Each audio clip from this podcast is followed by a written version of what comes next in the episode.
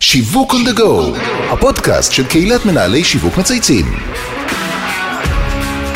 שלום לכולם וברוכים הבאים לפרק חדש של שיווק on the go, פודקאסט השיווק של ישראל. שמי אבי זיתן ואני בעלים של חברה לייעוד שיווקי אסטרטגי וחברת ההשמה מאץ'. לפני חודש, לאחר הטבח הנוראי ביישובי עוטף עזה והדרום, נפתחה מלחמת חרבות ברזל. האירוע המכונן הזה תפס את כולנו לא מוכנים, ומצד שני הצליח ללקט את השורות בעם. ההייטק הישראלי, שהוא הקטר הראשי של הכלכלה הישראלית, נפגע בשנה האחרונה מהתנהלות הממשלה, ומצא את עצמו פתאום בסיטואציה מאוד לא מוכרת. רבים שאלו אותי לאחרונה, בשבועות האחרונים, האם ההייטק הישראלי מסוגל לספק את הסחורה עכשיו, ולחזק את החברה והכלכלה הישראלית בתקופה מורכבת מאוד. אחת העמותות המפורסמות היא עמותת בוגרי ממר"ם, יחידת המחשוב הראשונה של צה"ל, שהפכה בשנים האחרונות להיות אחת הקהילות המובילות באקוסיסטם היזמי בישראל, עם תוכניות יזמות מובילות ומיתוג של הייטק הישראלי כמוביל עולמי. אז להכיר ולצלול קצת יותר לעולם המרתק הזה, גם לעולם של עמותות, בשילוב עם המלחמה האיומה, הזמנתי את יוסי מלמד, יושב ראש עמותת בוגרי ממר"ם, והפעם לא נדבר רק על הפעילות השגרתית, אלא על איך עמותה המובילה מתנהלת בתקופת מלחמה. אהלן יוסי, מה שלומך? אהלן אבי, בו. טוב להיות פה, אני יודע. שאלה מורכבת בימים אלו. כן, כבר אי אפשר לענות עליה. אני, אני אגב משתדל להגיד הכל בסדר, כי, כי אתה צודק, זאת התשובה דרך אגב, בשבוע הראשון בשני היה קשה להגיד את זה, אבל אנחנו מבינים שאתה יודע, מילים בוראות מציאות. נכון. אז כן, ימים לא פשוטים. לפני שנדבר על המלחמה ואיפה זה פוגש את עמותת בוגרי ממר"ם, אנחנו מתחילים כל פרק בהיכרות אישית, ספר לנו קצת עליך, על החיים האישיים, מסלול קריירה. טוב, זה מאוד מאוד פשוט, אם לוקחים את זה לפי השם של העמותה, אז אני... איפה התחלת? התחלתי בממר"ם, בינואר... גם אני דרך אגב, אנחנו נדבר על זה, בדיוק. ינואר תשעים ושמונה התחלתי את קורס תכנות בממר"ם, בעצם שירתי בממר"ם תשע שנים, ביחידת ההדרכה, הייתי אחראי על הדרכה גם של מפתחים, תוכניתנים, גם של אנשי תשתיות, אחר כך באזרחות עבדתי קצת כראש צוות פיתוח, אחר כך הקמתי חברת סרוויסז, ניהלתי אותה במשך תשע שנים. אז לך תשע שנים זה מרכיב. זה מרכיב, כן, אבל אז משם זה כבר הרבה יותר קצר, והקמתי סטארט-אפ בתחום הגיימינג, גרתי קצת בפורטוגל, וחזרתי, היום אני מנכ"ל של חברת הדרכה בשם פאסטליין, חברת הדרכה גלובלית, אני המנכ"ל של החברה הישראלית, שותפי הדרכה של מייקרוסופט, גוגל, איי דאבליו אס. המשכת בפחות או בקו. המשכת לפן הטכנולוגי הדרכתי. את האמת שעושים הרבה דברים גם לא באמת ישירות של הדרכה טכנולוגית, אלא גם באמת תוכניות של קידום חרדיות וחרדים. כן, אני זוכר את זה עוד שנים אחורה. נכון, זה משהו בעיניי. ג'ון ברייס ועוד קבוצות אחרות. משפחה, ילדים? נשוי לאשתי שירן, ממר"מניקית גאה, אבא ליובל ומאיה, אולי שתיהן תהיינה בממר"ם בעתיד. כמו שאני רואה אותך, נראה לי שזה חלק מה... שיבחרו מה שנכון להם. מה שנכון להם בתחומי הטכנולוגיה וההייטק. חד משמעית, כן, בממר"ם. אז למי שלא מכיר, ממש בקצרה, מהי עמותת בוגרי ממר"ם, ומה היא עושה בימים רגילים?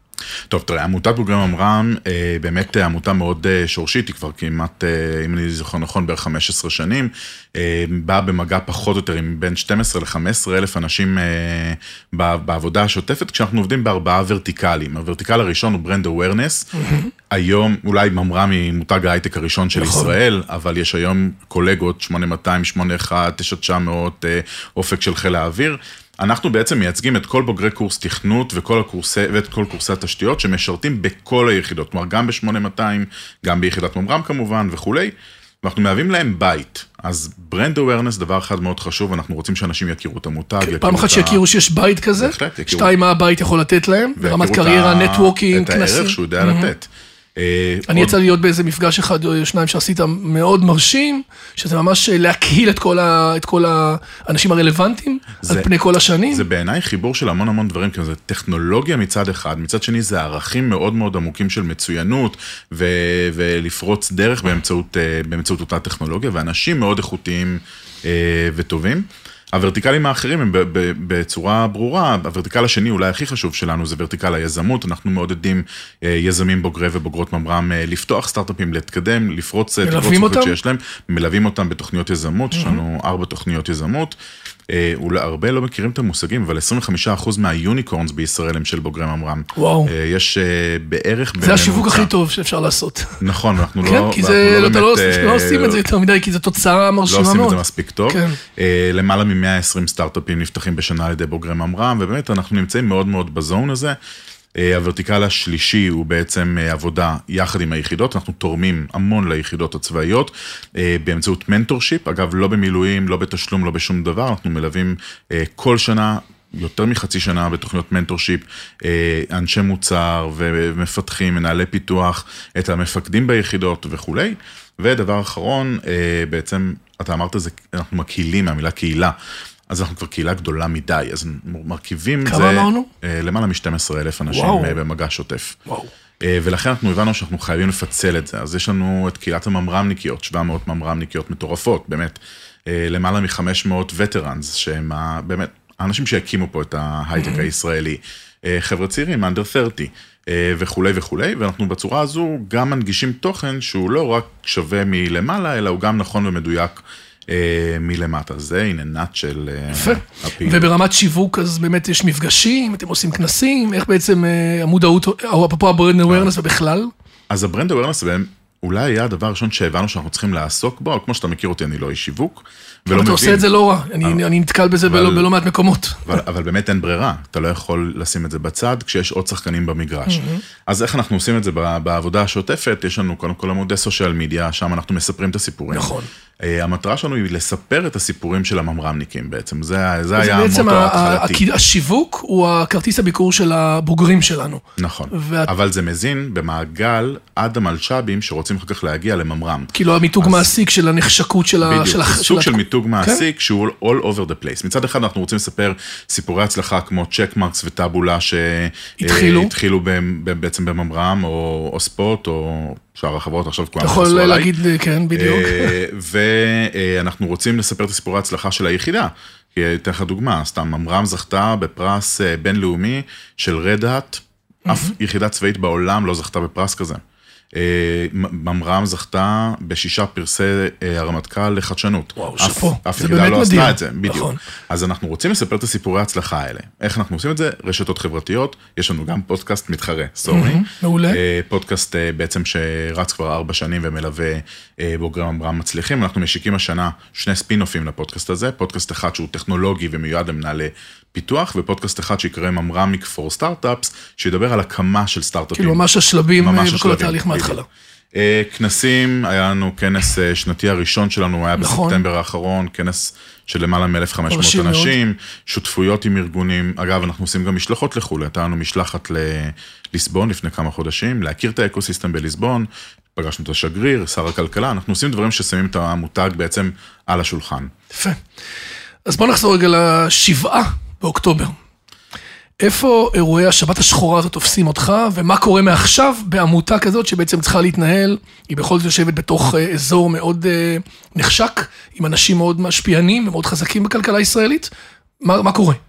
תראה, שבת בשש וחצי בבוקר, אני חושב שכולם יזכרו את היום ואת השעה. לגמרי. בטח מי שגר במרכז.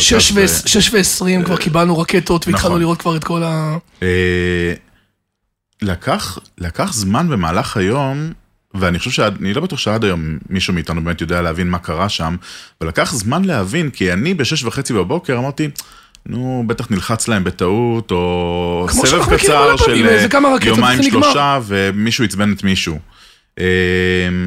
וככל שהיום הזה יתקדם, ובחדשות אתה יושב ועוקב אחרי הסיפורים, אתה מבין את גודל ה...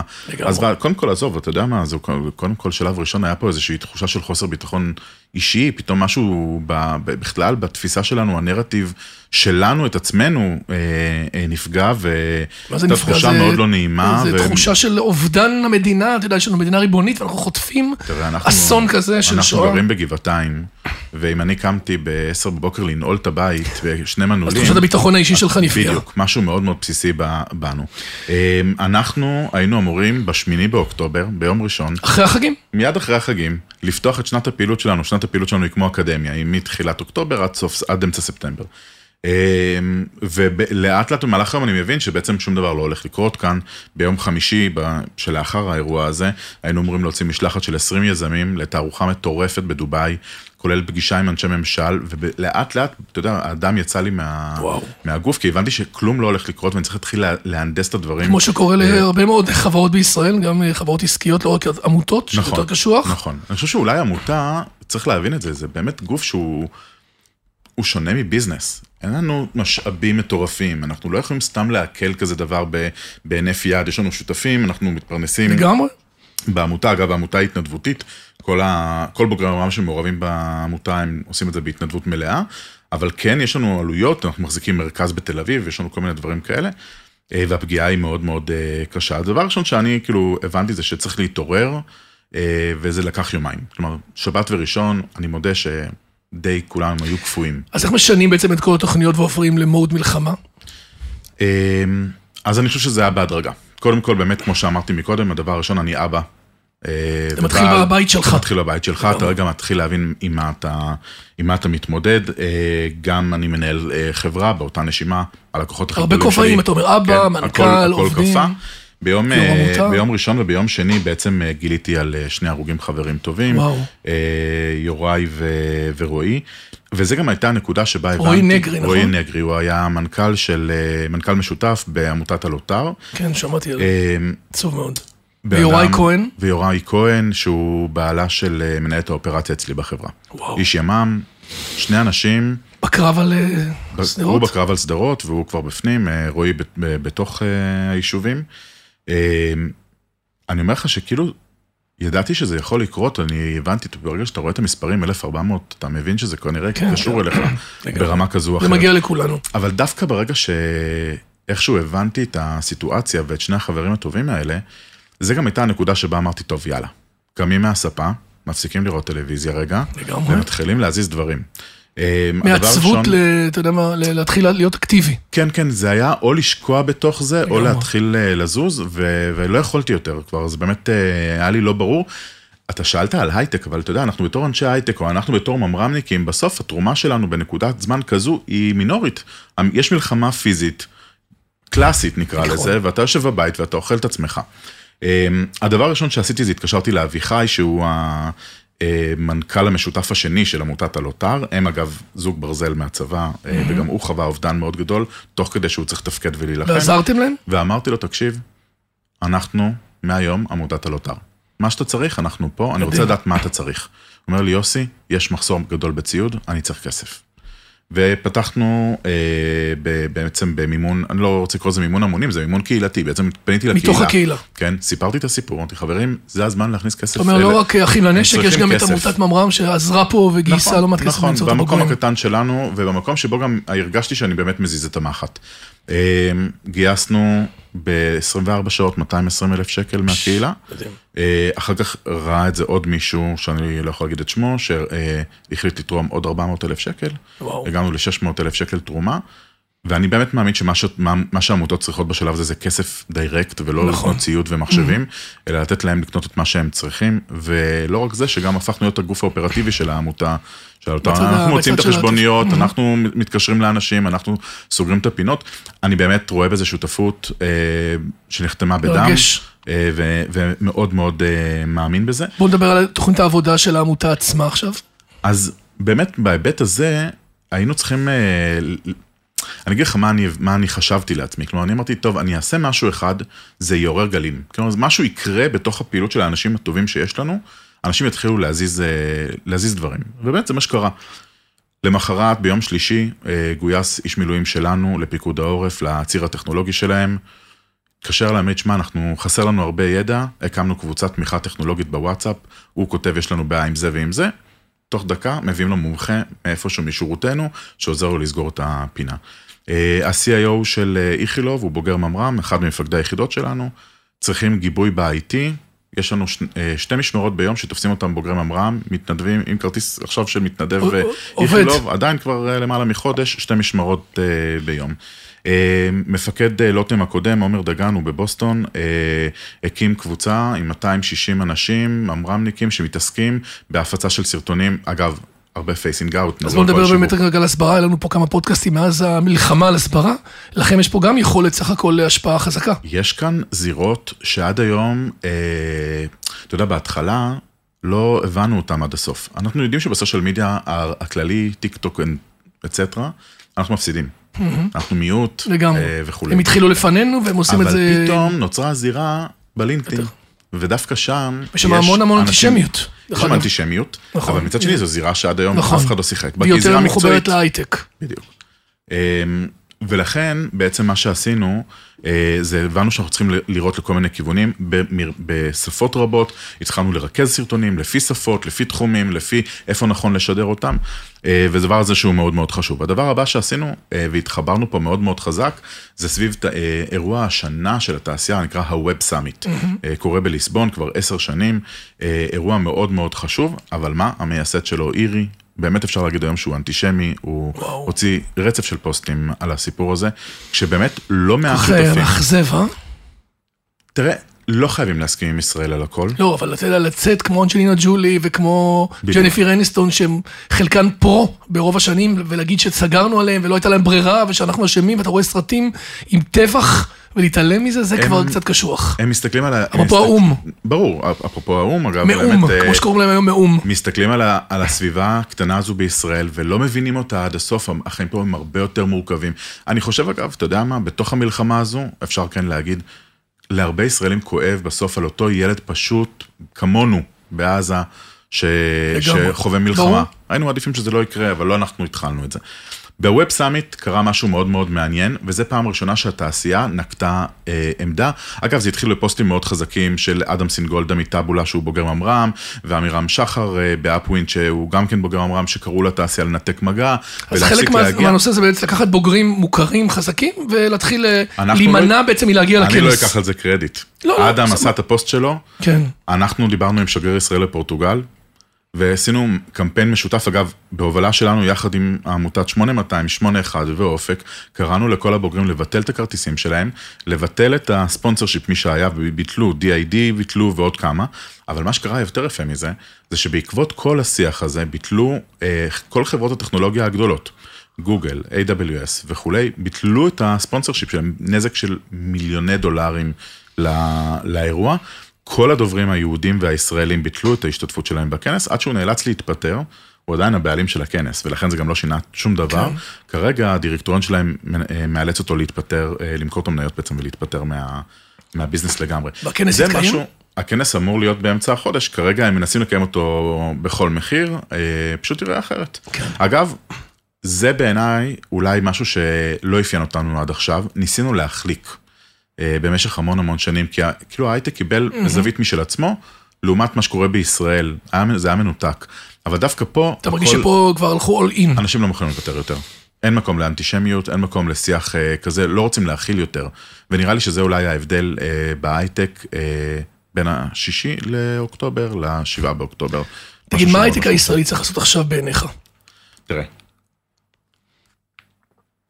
אני חושב...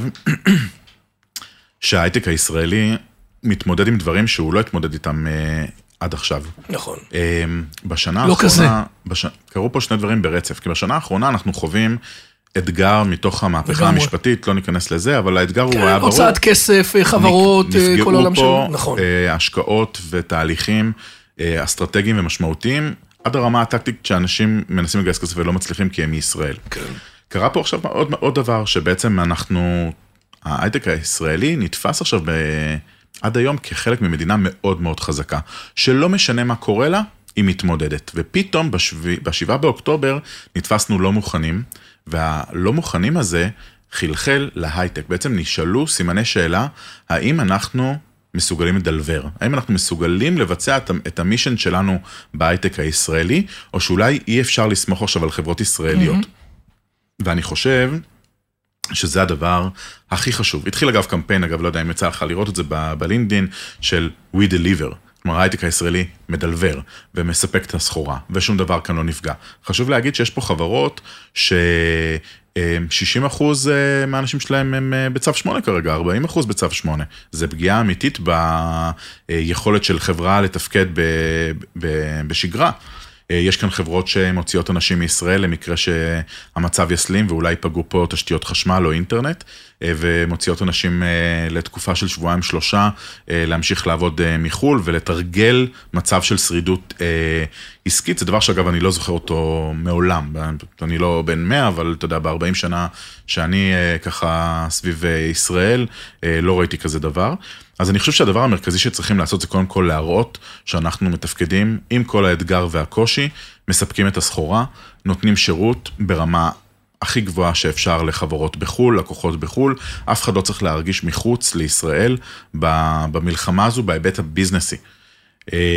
אנחנו בעמותה גם כן בעצם מנסים להבין איפה אנחנו יכולים לעזור לחברות שלנו, בין אם זה כרגע מתארגנים לבדוק אפשרות באמת לעבוד מחול, אז לראות לחברות קטנות איך אנחנו יכולים לעזור, כי ברור שמאנדיי או גופים כאלה יודעים להתארגן כן. על זה. אבל אתם מרגיש, יש פה איזה מוקד שהקמתם, או אתם רואים, יש פניות כאילו של גופים שמחפשים? אז, אז יש לנו קודם כל שלוש זירות וואטסאפ מאוד חזקות, קבוצה של מנכ"לים, סי טי או'ס ואנשי מוצר, זה, זה, זה שם, לא צריכים אותי בשביל זה, הם, הם יודעים שזו הקהילה הכי תומכת כן. שאפשר, וזה גם comfort zone ו-safe zone במקום אחד, כן. אז כן מדברים על זה וכן מנסים להתייעץ איך אפשר ומה אפשר לעשות, דבר שהוא מאוד מאוד חשוב בעיניי, הקהילתיות הזו, גם קיימנו זום אחד, אנחנו נקיים כמה דברים כאלה, המטרה שלנו בעצם לראות איפה הבינונים קטנים צריכים עזרה, כי ברור שהגדולים הם שם. אגב, אתה יודע, בתוך, בתוך הדברים האלה, לסמן נקודות אור, אז דיג סקיוריטי למשל, גיס, נמכרה עכשיו ב-ארבע מאות מיליון דולר לפאלו אלטו נטוורק, באמצע הסיפור הזה. כן. כשה-סי טי או הוא בוגר ממר"ם, אגב, המנכ"ל הוא, הוא בוגר שמונה מאתיים, אז בכלל זה לאב סטורי, וגם גם אנשי, סביב אותו אירוע של הפצצת בית חולים בעזה, גם שם היה לנו איזשהו מקרה יפה, הדאטה אנליסטים הצה"ליים, שהם בעצם נתנו את המידע לביידן והראו לו, הוכיחו לו בעצם, שהפגיעה באותו בית חולים היא לא הייתה מטיל ישראלי, היה בעצם קבוצה של אנשי ממר"ם, דאטה אנליסטים שלנו, וזה משהו שבעיניי גם כן מאוד חשוב, ובכלל להבין שההייטק הישראלי עובד כרגע סביב השעון, אולי בעוד איזושהי כוכבית כאן, להקים כל מיני מיזמים שנולדים פה כרגע, לטובת המלחמה, לסיוע, בין אם זה החמ"ל האזרחי בגני התערוכה, בין אם זה עוד כל מיני יוזמות של בוגרי ממר"ם שהוקמו, לדעתי לפחות שישה סטארט-אפים נולדו סביב אירועי המלחמה האלה, ועובדים סביב השעון, ואנחנו כעמותה תומכים בהם כמו סטארט-אפ רגיל, לצורך העניין, קרדיטים לאמזון, סביבות בגוגל, מאנדיי בחינם, או כל מיני דברים כאלה, וגם מנטורים. מדהים. דברים שהם מאוד מאוד חשובים בעיניי. מה הערכות שלך לחצי שנה הקרובה? אתה יודע, אתם עכשיו גם מסתכלים קדימה, אנחנו נמצאים כבר בסוף שנה, כולם נערכים. נכון. איך אתה רואה את הפרופות הגפינג הזה שנוצר בין התכנון לביצוע? אז אין ספק ש-אלפיים עשרים ושלוש ארבע לא ייראו, לא תראה כמו התכנון, ואנחנו בעצם מנסים גם מצד אחד להבין איפה אנחנו בתוך האקוסיסטם. אז יש דברים שהם מאוד מאוד ברורים, אימצנו את הלוטר, אנחנו מתכוונים להמשיך בסיפור הזה, אנחנו נעסוק המון השנה בחיבור של בוגרי שירות קרבי להייטק, עשינו את זה גם לפני, אנחנו נחזק את זה מאוד, כשתיגמר המלחמה, אם יצטרכו אותנו, אנחנו נהיה כאן בשבילם, אנחנו גם בהיבט האזרחי רוצים לאמץ כנראה את קיבוץ בערי, באותה גישה, לאמץ קיבוץ אחד, לבוא ולהתחבר אליו, ו- ולעבוד ביחד איתו על היום שאחרי. עשו את זה כבר כמה בנקים וגופים. נכון, אז אנחנו מגיעים ממקום אחר. אמץ מושב או קיבוץ. אני חושב שזה מה שצריך אגב, לאמץ אחד, לא לאמץ את כל... אגב, יש לנו יוזמה של אלדי אלטשולר מגנפיים של קרמבו, שממש לאמץ יישובים, כל אחד מאמץ אחד, או כולל משפחות חטופים, ולייצר חיבור יותר חזק, ולא one to many. תראה, אתה לא יכול לאמץ את תושבי העוטף. נכון. אבל אתה כן יכול לעבוד עם קיבוץ או מושב. ודבר אחרון, בזירה שלנו אנחנו נצטרך באמת, אתה יודע, יזהר שי שהיה שר החדשנות, שקל את הבן שלו כן. באירוע. בשבת. הוא הוציא פוסט שאני קראתי, גם בכיתי, אבל גם התחברתי באמת בכל, בכל הגוף שלי לסיפור הזה. כלומר, זו הנקמה שלנו, זה אלף וארבע מאות סטארט-אפים. אז על כל אחד שנפל במלחמה הזו, וואו. יקום סטארט-אפ. אז זה מה שאנחנו נעשה. אנחנו נעזור להקים פה סטארט-אפים, אנחנו נמשיך בשנה הזו לחזק את האקוסיסטם, אנחנו ננסה לזהות את אותם סטארט-אפים בשלבים ראשונים שצריכים את המקסימום חיבוק ועזרה, ואנחנו פשוט נעשה את זה הכי חזק והכי טוב שאנחנו יכולים, אני לא רואה דרך אחרת. טוב, טוב, שיש לבקח אותך לכמה שאלות קבועות שאנחנו שואלים כל מרואיין, דיברנו על הרבה דברים טובים שעשיתם, למרות השינוי שתפס אתכם באמצע, אבל אנחנו אוהבים הפודקאסט גם לדבר על לקחים, דברים שאולי פחות הצליחו, יש לך איזושהי תובנה מהשנים האחרונות שרלוונטית לפודקאסט הזה? שמע, התובנה שלי הכי, הכי קשה מהשנים האחרונות זה שאני לא איש שיווק ואנחנו צריכים לעסוק בשיווק. אז אנחנו לומדים כל הזמן איך נכון יותר לספר את הסיפור שלנו. זה דסטורי, כל העמותות, כן? זה נכון. אתם שנים עשר אלף. אתה שקוע מאוד בלעבוד בעבודה שלך, אתה לא חושב על זה בכלל. גם אין לך את המשאבים בינינו, כן? זה לא שיש לי את המשאבים לזה, אבל אני חושב שאנחנו השתפרנו, ואנחנו מבינים שצריכים לעבוד בזה ולעסוק בזה. זה לא מחליף את העבודה האמיתית. אני חושב שכשזה מתחבר בערכים טוב ביחד, אז זה מנצח. יפה. השאלה השנייה שלנו זה, אנחנו מציעים לכל אורח לבחור איזה מותג מייצג אותו באופן הטוב ביותר. מה המותג שלך? הבנתי, אז טוב, תשמע, זו שאלה קשה. אני ידוע בישראל, ובקרב החברים שלי כמובן, לא באמת, בתור נציג נספרסו האמיתי. אתה אומר, אתה זה נספרסו. מת על המותג הזה. אתה אומר, אין לך what else, די ברור לך. זה חד משמעית, ואפל, אלה שני מותגים שאני מאוד אוהב, אגב, מזוויות שונות. בעיניי נספרסו הנגישו את הקפה, אי אפשר להגיד שזה הקפה הכי איכותי בעולם, זה קפה זמין, טוב, חוויה, בכל מקום בעולם זה אותו הדבר, ואני חושב שאני מאוד מתחבר לזה, אני גם מאמין שאני מאוד שורשי, ומאוד אוהב את המגע עם האנשים, וזה כזה בעיניי. אפל בעיניי הם דוגמה למצוינות, וליכולת אה, להוציא מ, מ, מ, מהדברים יותר, הם מוציאים מהרכיבים שלהם הרבה יותר מכל גוף אחר, המכשירים שלהם הרבה הרבה יותר איכותיים וטובים, ולא כי הם הכי מתקדמים טכנולוגית, אלא כי הם מצליחים לסחוט את הלימון בצורה אה, יותר טובה, שני מותגים ש... מדהים. לא זז בלעדיהם. יפה. ושאלה האחרונה זה, אם היית יכול לבחור מנהל שיווק או דמות, שאתה חושב שצריכים לראיין, אנחנו צריכים לראיין כאן בפודקאסט, ויכול לתת ערך בעת הזאת. כן, שר החוץ. שר החוץ. איפה ישראל מנמנמת בזירה הבינלאומית, עושים עבודה קשה במשרד החוץ, כן, זה לא כזה פשוט, אבל בעיניי הזירה הבינלאומית והזירה באנגלית ובשפות אחרות היא חשופה מדי, אנחנו לא שם, פשוט לא שם. מדהים. רגע לפני סיום, יש לך עוד מסר שאתה רוצה להעביר? פה... כן, אתה יודע שחשבתי על זה המון. שומעים אותך ארבעה עשר אלף. אני, אני חשבתי על זה המון בתקופה האחרונה, וניסיתי להבין מה קרה לנו. ואני חושב שאנחנו פספסנו את המצוינות. אנחנו ויתרנו עליה באיזשהו מקום, ואנחנו צריכים לחזור להיות מצוינים במה שאנחנו עושים. מצוינות היא באה בכל מקום, היא באה במוכנות לקרב, היא באה בהייטק, היא באה באיך אנחנו נוסעים ברחוב, ולמי אנחנו מצביעים בבחירות, ומי מייצג אותנו. פשוט צריכים לחזור לשאוף למצוינות. כן. בזה אנחנו, אתה יודע, פה הסטארט-אפ ניישן, וההובלה שראינו כל השנים, קצת אומעמה בשנים האחרונות. נכון. יוסי מלמד, יושב ראש עמותת בוגרי ממר"ם, it was a pleasure. תודה רבה. תודה לך על הדברים, גם המעודדים, וגם קצת לספר על מה קורה אצלכם בעמותת בוגרי ממר"ם. למי שדרך אגב שומע את זה, והוא גם ממר"ם ולא יודע, אז הנה יש לך... חפשו אותנו ברשתות החברתיות, חד משמעית. תמשיכו בעשייה החשובה שלכם, תודה שבאת להתארח. עד כאן שיווק on the go להיום, אני רוצה להגיד תודה לכל מי שהוביל את הפרויקט שלנו, ואחרי לכולם שבוע רגוע. אמן. אצלנו עכשיו זאת הברכה המרכזית, רגוע, ואתה יודע, שנוכל באמת לחזור אפילו מעט לשגרה, ולחזור למצוינות, אהבתי. שיהיה פה טוב. תודה לך, ביי ביי.